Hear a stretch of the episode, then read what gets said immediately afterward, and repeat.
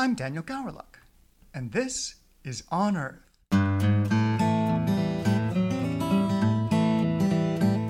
On Earth is brought to you by the Pacific Museum of Earth.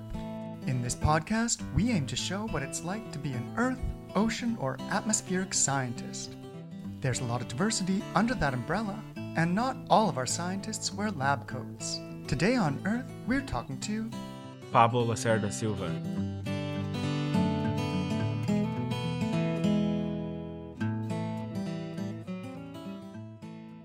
Welcome to the podcast, Pablo. Um, now, you are a geologist. Uh, what kind of geologist are you? I'm a, I guess I'll say I'm a sedimentologist. Um, um, it's a geologist who deals mainly with uh, sedimentary rocks. Um, but even that is um, is a very um, a very wide field.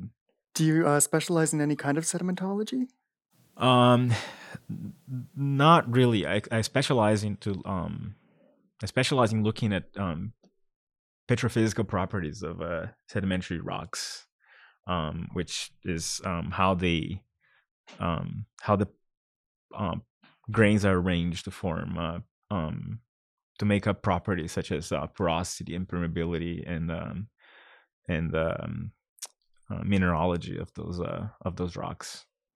Um, what's your background? What did you study to get into this field? I did an undergrad in geology. Um, then wh- while I was in um, undergrad, I had a chance to work as a research assistant with a uh, sedimentology and stratigraphy uh, professor. Um, then I got into the um, energy industry, um, which I could then apply um, that knowledge to um, looking for um, oil and gas resources. And now, now I'm I just finished my PhD, um, specializing even more into the petrophysics of this uh, type of rocks. Congratulations, a PhD is quite a feat. Did you do that all here at UBC or? Um, no, it was entire it was entirely done at UBC with um, my supervisor Marc Bustin. Um, what got you into uh, geology and sedimentology? Why did you choose that field?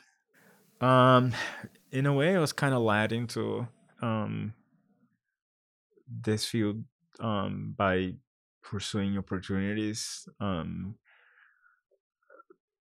and getting more and more specialized. But I, I think the yeah, I think the turning point was um, I had this uh, funny because in undergrad, I actually, uh, when I first started undergrad, I wanted to go into hard rock, so um, study igneous and metamorphic um, and mineral resources and um, this this kind of um, um, path.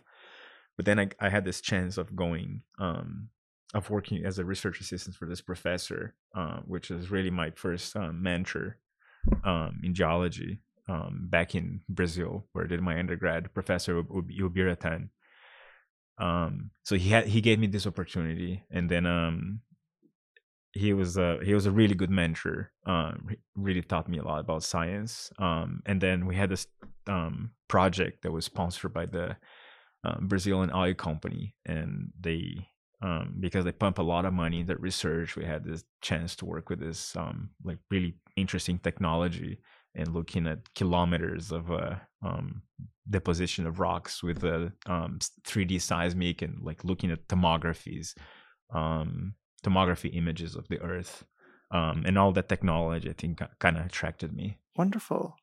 I know that Brazil is very mineral rich. Uh, the the Minas Gerais uh, regions provided many of our specimens here, um, but I didn't didn't know they had a lot of oil and gas. Yeah, it's not. It's yeah. I think it's probably one of the top ten or fifteen producers in the world. Wow, that's impressive.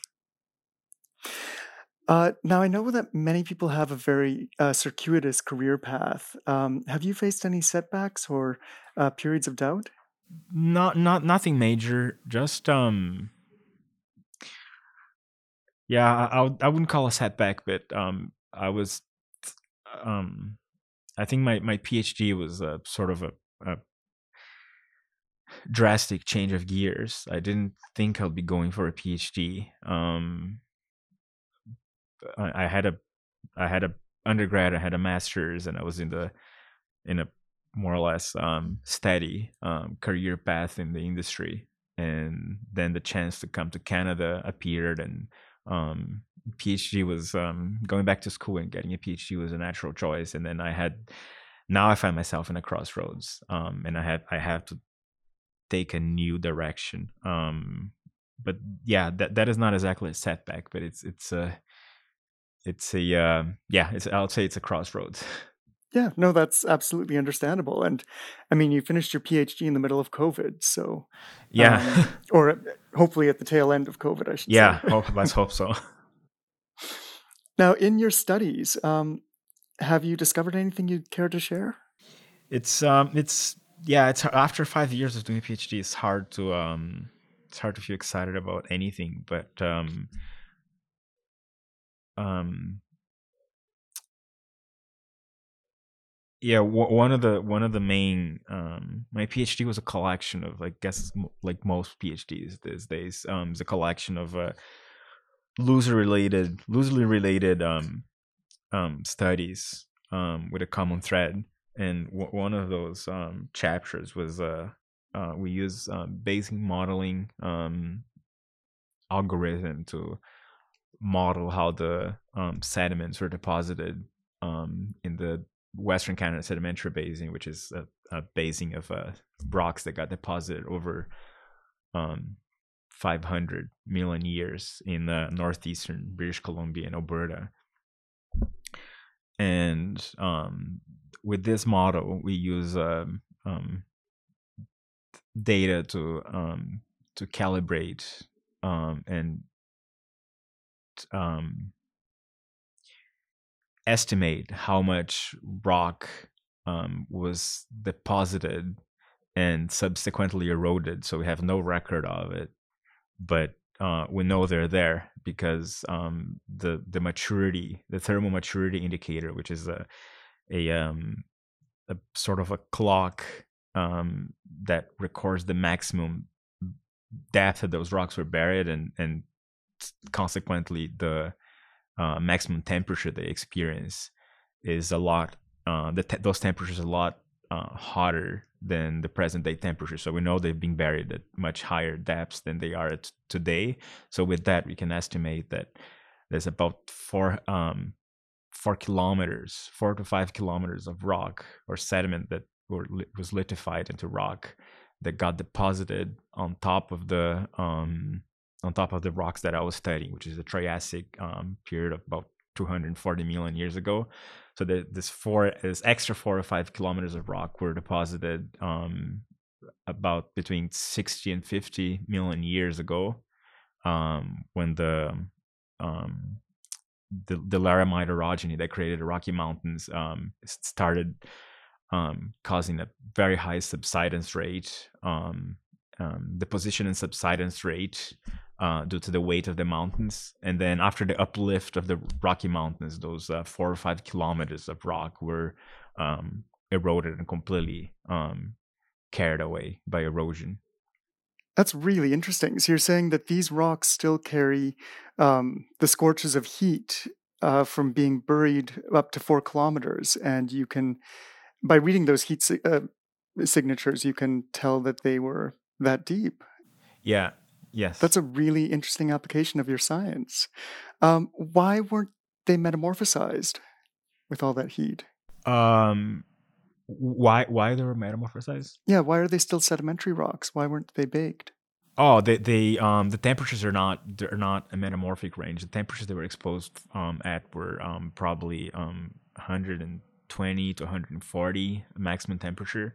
Um, so the the, the the um, it's called organic metamorphism. So it's uh it's in the the um, the petroleum generating um window of uh, temperatures. It's not in the the metamorphic um range.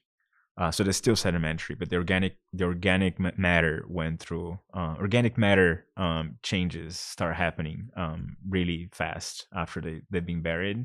And the organic matter um, turns into a product called kerogen which is a organic polymer, uh, a really long chain of organic polymers, and that when they, they get buried further and further, that that those kerogen chains is what uh, breaks down to form a, smaller chains of oil and even smaller chains of uh, um, when they form even smaller chains, they they become gas. Um, but yeah, but not not hot enough to be um, to be metamorphic. Cool. You left out one discovery. Uh, I've actually got it hanging in, in my office right now. Uh, I think it's really cool that you found a microscopic ammonite uh, when you were doing some thin section testing.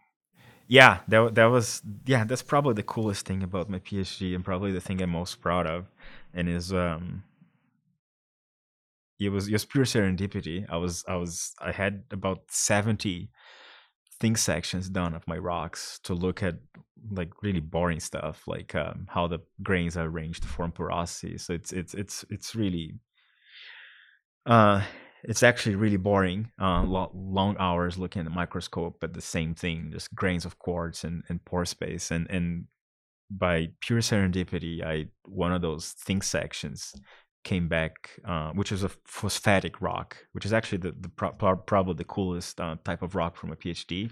Uh, is this this basal interval of my uh, formation that's composed of a lot of phosphate grains, and um, yeah, one of one of them came back with a really tiny um, ammonite of about probably two millimeters diameter, two three millimeters diameter, um, and even with that small size, you can see all the chambers, uh, which are filled by silt and uh, calcite and a little bit of phosphate too.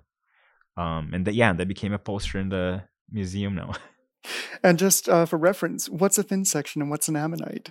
Um, a, a thin section is is a, a very so you, you, you get a piece of rock, um, and because those when when you want to look at the rock um, under a microscope, you make a thin section, uh, which is a very um, you cut a thin slab of rock and then you polish, uh, you grind it uh, further and further down uh, to make a very thin, um, effectively a section of rock. And then uh, because it's thin and rock is semi-translucent, you can shine a light under the microscope and look at the crystals and and the pore space. In my case, um, and then you can um, you can analyze a lot of different properties by looking at that. Yeah, ammonite is a fossil. Um, it's a coil shape um, shell, and it's a major group of fossils uh, of organisms that lived um, in the um, until the I think the la- the Cretaceous extinction. Um, but don't quote me on that because I'm not a paleontologist. But I think, yeah, I think they all went extinct um, at the end of Cretaceous, 65 million years ago, and the clo- they're clo- they resemble a living organism called nautilus, nautilus um, uh, which is which is yeah, which is we can still find today in, in today's oceans. Excellent. Well, thanks to your keen eyes, we uh, we've got a beautiful poster now. Um, so that's what you were working on before. What are you doing your postdoc degree in? Um, my postdoc now it's a. I'm looking at um, distribution of hydrogen sulfide in the um, in the Western Canada Sedimentary Basin in West um, Northeast BC and um, and uh, and Alberta. So how how hydrogen sulfide was um, generated by the thermochemical sulfate reduction of um, of sulfur components um, and how it um, how the geologic history of the barrier of the basin um, can may explain the distribution of uh, sulfate in today's um, rocks. And why are you doing this? Why um, why are you concerned about the distribution of sulfates? It's um, so hydrogen sulfide is is a very highly corrosive gas. Um, when you produce um, hydrocarbon gases um, from wells and it has hydrogen sulfide, it's a it's a major um it's a major concern because they can can corrode the pipes and um, if it's not handled um, it can cause a lot of hazard and health um, issues uh, to workers and um, and communities and, and uh, environment that sounds very important now um one of the things that I love about this interview series is hearing about field stories. Um, it seems that the field is just a really exciting place where uh, crazy and sometimes scary, but also sometimes funny uh, things happen. Do you have any field stories that you'd care to share?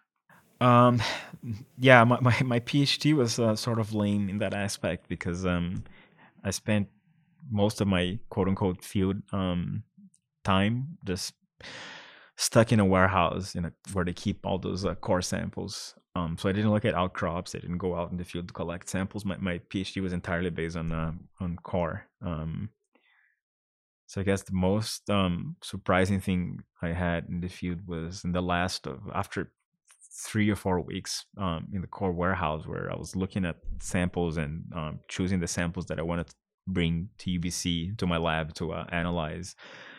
Um, there was a lab technician that cut those uh, samples for me as as I went, and the saw broke in the last week, um, so we couldn't cut any more samples. And it was in Fort St. John, um, like three like let's say almost 2000 kilometers um from not not almost um let's say probably uh, probably a thousand kilometers from here um and then he couldn't cut samples anymore so the solution was well luckily i, I had gone through 70% of my rocks that i was going to go through um so the solution was to load probably about a ton uh one ton of rock uh, whole core samples into the back of my truck and then drive back to UBC to cut myself here in the lab. So there was there was a lot of inertia um, in that truck. It's hard to stop, hard to start. Oh my goodness. but um, yeah, in, in, my undergrad, we did a lot of uh, field work um, for field schools and mapping projects, and yeah, I think the most exciting um, exhilarating experience in the field was when we were mapping a very wide um, open area um, as the south of Brazil is. Um, and there was an electrical storm that started. It was me and my um, me and my colleague at the time, and um, there was a farmland, so there was a lot of um, uh, wire fences, and we had to jump through a lot of them during an electrical storm to uh, find cover and then we'll we'll try to keep an eye on the lightness and try to time our uh, jumps over electric fences that might extend for kilometers um, just between lightning so we wouldn't get electrocuted if one of the fences were hit by a lightning wow that is really intense uh, do you find um, i mean you mentioned you haven't done much field work here in canada but uh, what is field work in brazil like i know that uh, here in Canada, everyone talks about bears, but what do you have to deal with in Brazil? Uh, mostly being shot. Um, there's there's a lot of um, due to I guess deep deeply rooted social inequality problems with uh, land access and distribution. There's a lot of um, there's a strong social movement which has been politicized and weaponized, unfortunately. Um, but there's a strong social movement of uh, um, land occupation by um, people destituted of land. Um, and they almost always wear red. So we, one of the things we were told by uh, professors and staff were do not wear red when you go out in the field, and always talk to the anyone you see to ask if they are the owners or the caretakers and say explain what you're doing because they might not even have heard of geology before, uh, and make it clear you're not trying to invade their land. Wow. Yeah, so you, you don't want to you don't want to wear red uh, when doing field work in Brazil. Every region has its challenges. We've got bears. Uh, you've got the color red. uh, now, your work does sound interesting. Um, what's your favorite part of your work? Yeah, like I said, after five years of PhD, is um really hard to have a favorite part or be excited about anything. Um, That's fair. Many people say that. yeah right now I've, I've, i'm i'm really jaded but um yeah throughout my phd i think i think the most exciting thing i did was um um using SEM um uh, scanning electron microscope um to look at some of my some of those uh phosphate samples that i um i told you about earlier. Um so scanning electron microscope you can create an image by shooting electrons um onto a very small, very very small um, piece of sample and looking at highly um, magnified um, image of it.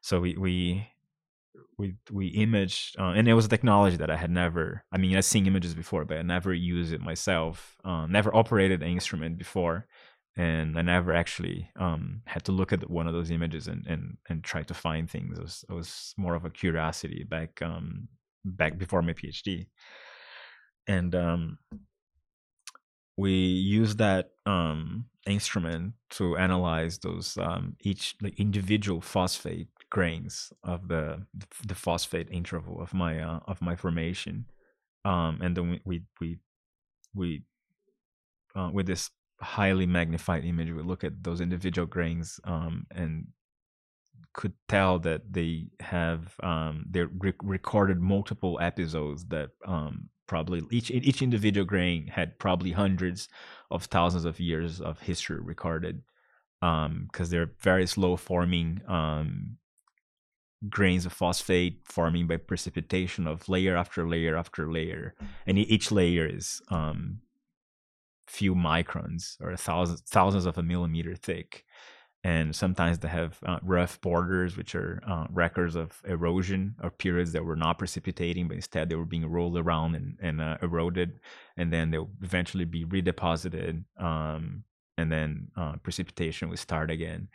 So yeah so each grain had hundreds of thousands of years of recorded history and those things we're talking about things that were um, sometimes a fraction of a millimeter uh, in diameter.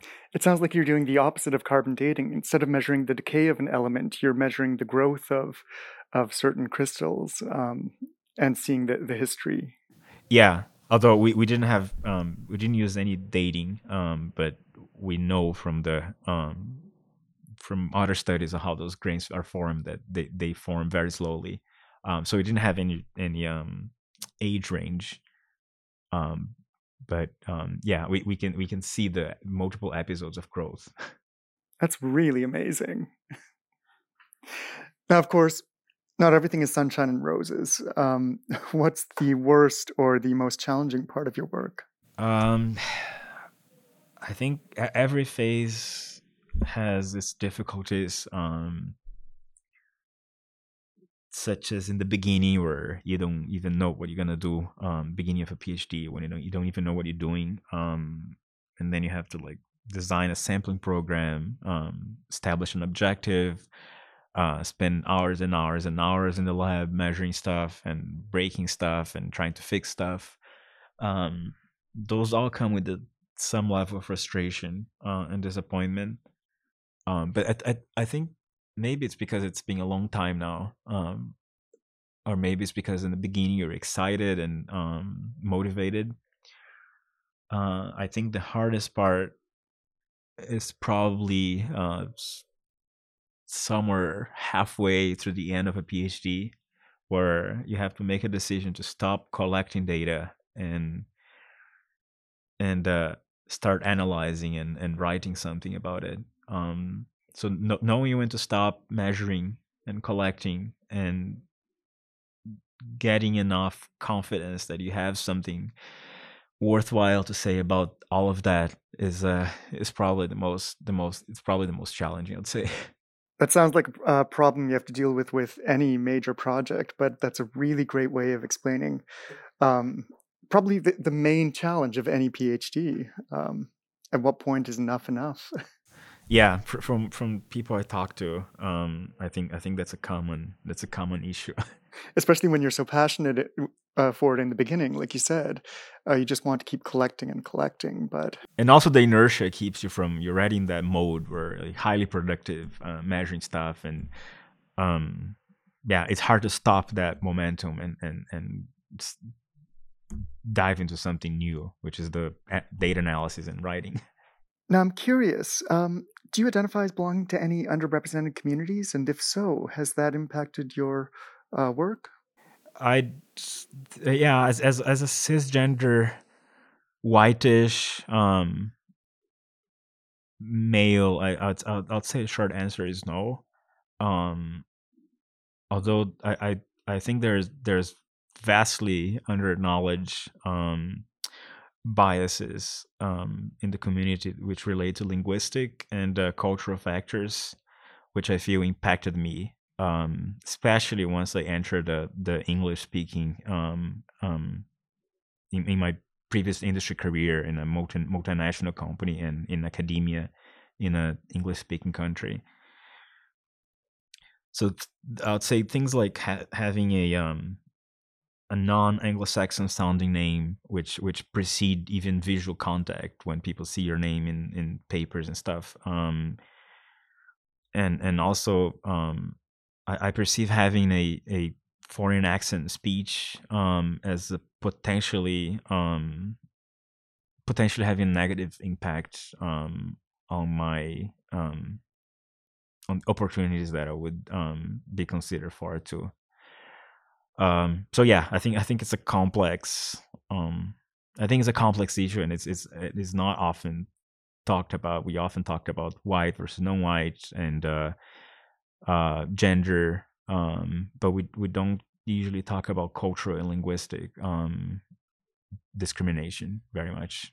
And yet, the irony is that you probably have a better command of the English language than I do because you're using a bunch of terms that I've never even heard of. Um, I mean, scientific English is completely different than everyday English.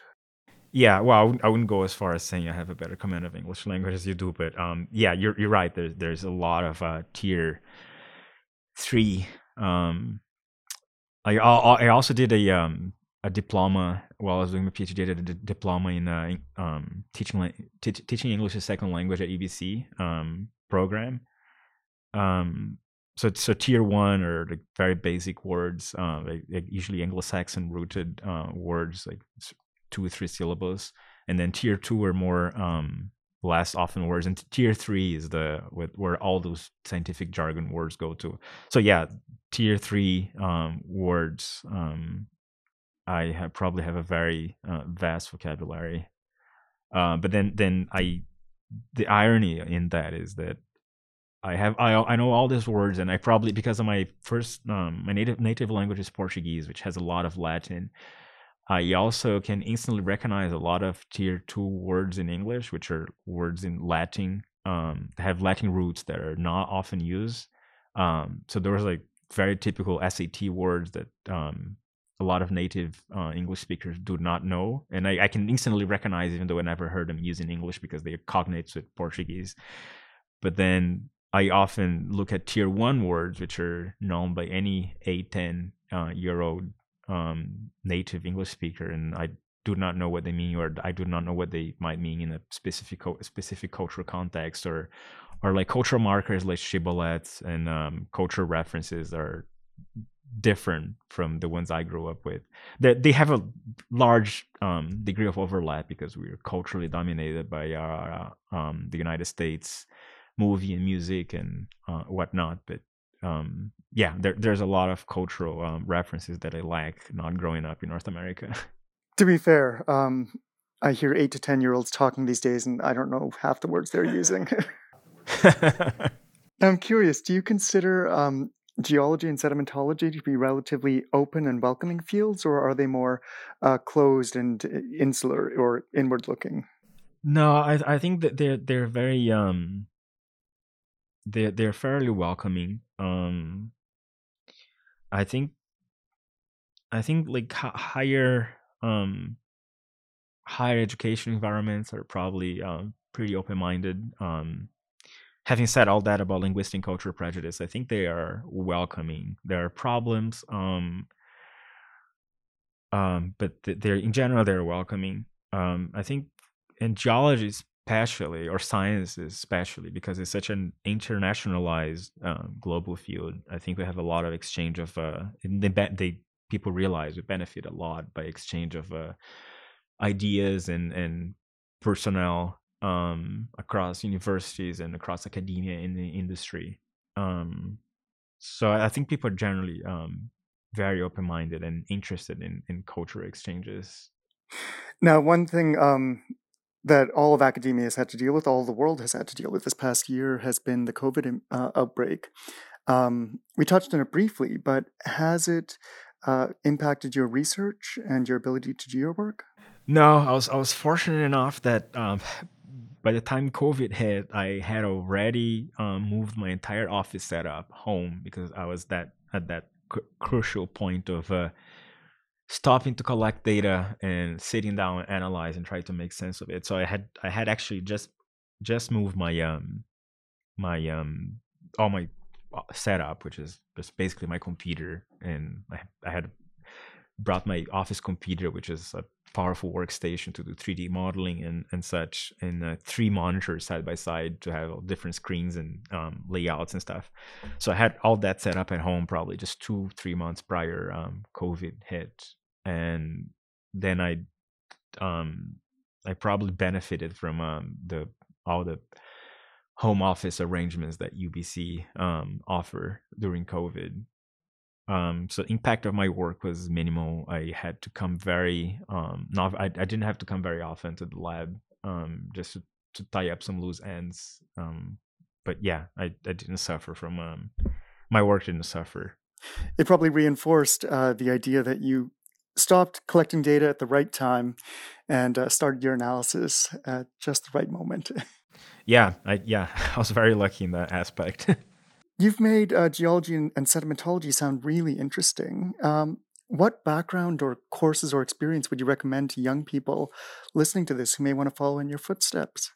Um, I, I think every um, I think geology courses are generally um, very diverse in terms of uh, courses and um, those um, various or science disciplines um, and they, they do a good job at exposing the uh, undergrad students to um, all the stuff that they may encounter in their career. Um, so i yeah I, I, wouldn't recommend any specific courses but um, i think one thing that really helped me um, at least help me um, help put my myself into this uh, scientific mind uh, journey it was getting exposure to the research and lab environment very early on during undergrad. So if you have a chance to work um, or even industry internships, um, getting some hands-on experience. But um, there, there's a lot of opportunities to work with professors um, as a research assistant in the lab, and some of those um, jobs, I guess a lot of the a lot of those jobs are very um, uh, manual labor uh, intensive and maybe boring. Um, so just like preparing samples and running machines, but um, having that um, starting on that path and um, you benefit greatly from those, um, even though your job may be 70% manual labor you have those casual um, interactions uh, with uh, uh, graduate students and professors and um, other fellow undergrad students and, and get um, exposed exposed to those techniques and it opens up i think it opens up a lot of opportunities in the future. And what do you prefer? Do you prefer uh, going out into the field or doing work in a lab? I think a good balance uh, is probably the best. Um, work in the lab can get really boring um, after you learn everything there is to learn about that particular technique you're um, performing. And working in the field is really exciting when also when you're in a new area but it can also um, it can also be tiring uh, if you have to go back to the same place um, multiple times or if you if you if you're out in the field for long periods of time. Um, so i think going out in the field getting to know a different area, collecting samples, and going back to the lab and seeing the results. Um, yeah, I, th- I think like um, with almost everything else in life, I think a good balance is probably the best option. That sounds like the kind of answer I'd give. Depends on the, on the day. Yeah. Wonderful. Uh, what was the most important course you took?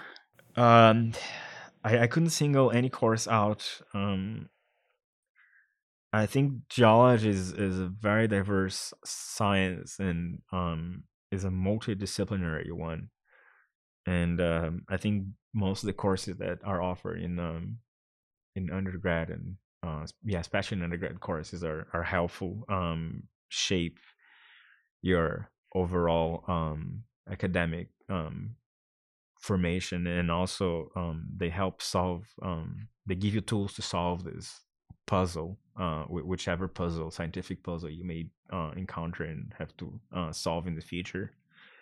I think field schools are um, generally the most fun because um, it's a very immersive experience. um, and it's a very positive learning experience. Um, I guess for, for me it was, and for I guess most people who stay enter and persist in geology is uh, a, a constant um, constant in in those uh, people's lives is the the passion for uh, field work. It doesn't work for everyone, but a lot of geologists I think uh, enjoy field work. So yeah, I think field work is probably the um is, is probably the most exciting um field schools in general are probably the most exciting course in geology. Now you've been really inspiring today. Um, I'm curious, who inspired you? Um, I think lots of people inspire me in different ways at different times. Um, like I said earlier, I think my um, undergrad advisor and person who um, gave me my first opportunity in research and set me on this path in sedimentary geology was uh, Professor Rubira Tan um, in the in the in university in my undergrad in the south of Brazil. Sadly, his um, he had a stroke. Had actually had multiple strokes, and the last one he had um, made him really debilitated. Um, and I haven't had the chance to talk to him again since then. But uh, I still hold him very dear um, because he, he gave me a very humbling view of science.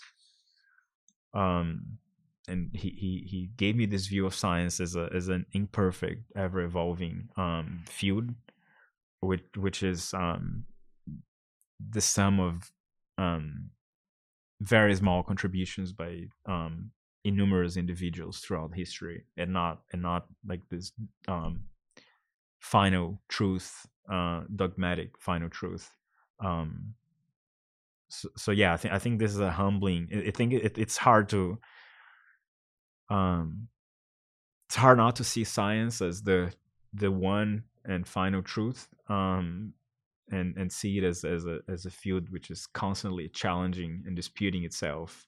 And it's also hard to um, we talk about a lot imposter syndrome these days um, and i i've i've struggled with imposter syndrome um, all my life as as as well not all my life but as, at, at least as at least since i joined um, this academia world and, and the, in the in the industry as well i struggle with imposter syndrome thinking my work is not worth um, anything and um, my skills are um, um, not enough. Uh, but then very few people um, throughout the history made these contributions, which were really um, groundbreaking.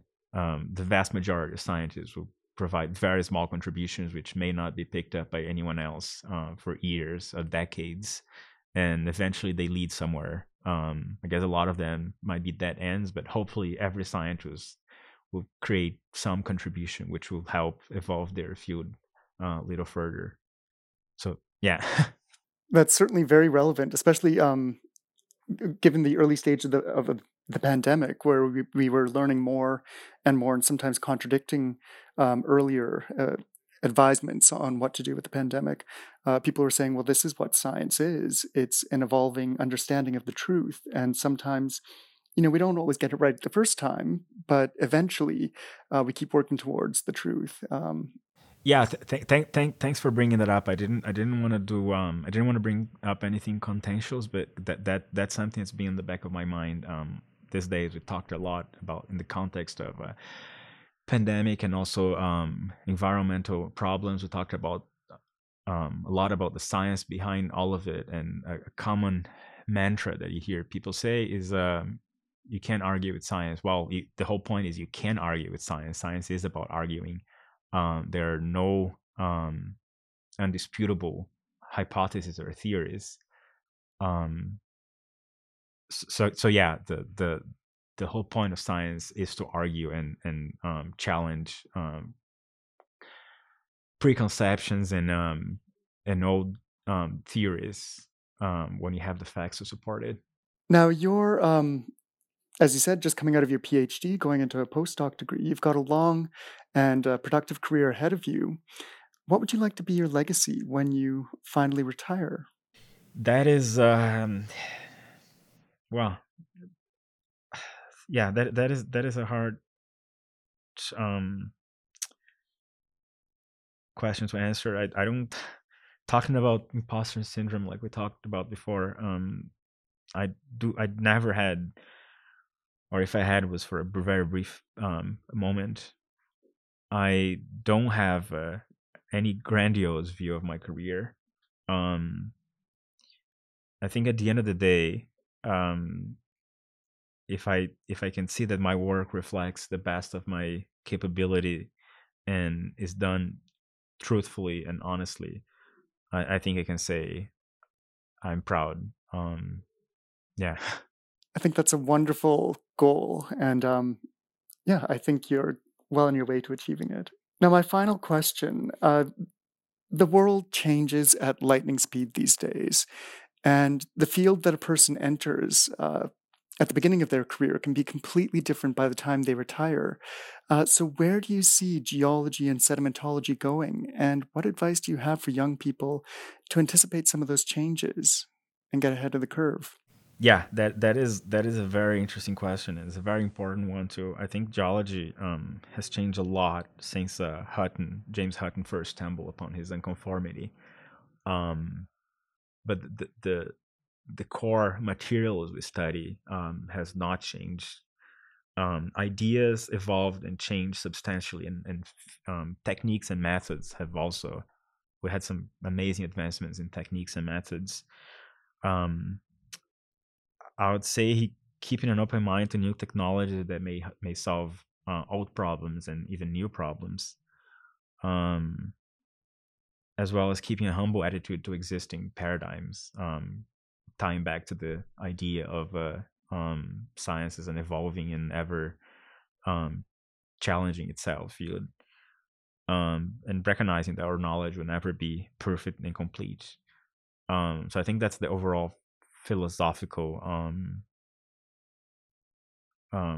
idea that I have for the future of geology and science, and I think the um, in terms of methods and, and techniques, I think that um, well, I guess it's pretty obvious to everyone now that uh, uh, programming and scripting um, and um, to, to, use a, a buzzword, uh, data science, it will be important to a lot of fields. Um, and it's something I picked up very early on in undergrad with some programming classes, and I I, I think I regret not developing it uh, further. I was very um I was very computer savvy in undergrad, but for for the overall geology level, uh, I was computer savvy. I think it changed so fast um, since I finished my undergrad in 2008, and I didn't realize I did like nobody really um, saw that coming, or very few people did, um, if any. Um, how important programming and automating um, boring data analysis tasks via scripting would be. Um, so I, I think I kind of fell behind um, the pack uh, in that aspect, and I'm I'm struggling to keep up now. Um, I use a lot. I, I use some some ex- scripting to analyze the hundreds and thousands of uh, files and lines of data that I had in my PhD. But um, yeah, I, I wish I had kept up um, with the with this um, uh, specific technique earlier and uh, better. Uh, so I think stay try to stay tuned to evolving um, technologies and, and techniques and um, keep a humbling attitude. It's funny you say that. Many of the people I've interviewed have said uh, similar things as well. Um, you know, you've got to learn data science and coding and programming, and uh, they all feel like they aren't doing it well enough. So uh, you're in good company. that's that's interesting to hear that. well, Pablo, those are all the questions I have for you for today. Is there anything I missed or anything you want to add before I let you go?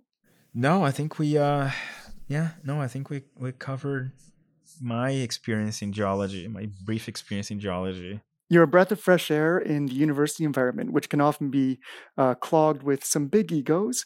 Um, I think you're uh, very down to earth and humble, and um, I, I think you are uh, very accomplished and should be proud of your work. Thank you for sharing your your experiences, your passion, uh, your stories, and and of course your photographs because they're beautiful. It's like stained glass from rock. Yeah, maybe that will be my legacy. Thank you very much. Obrigado. De nada.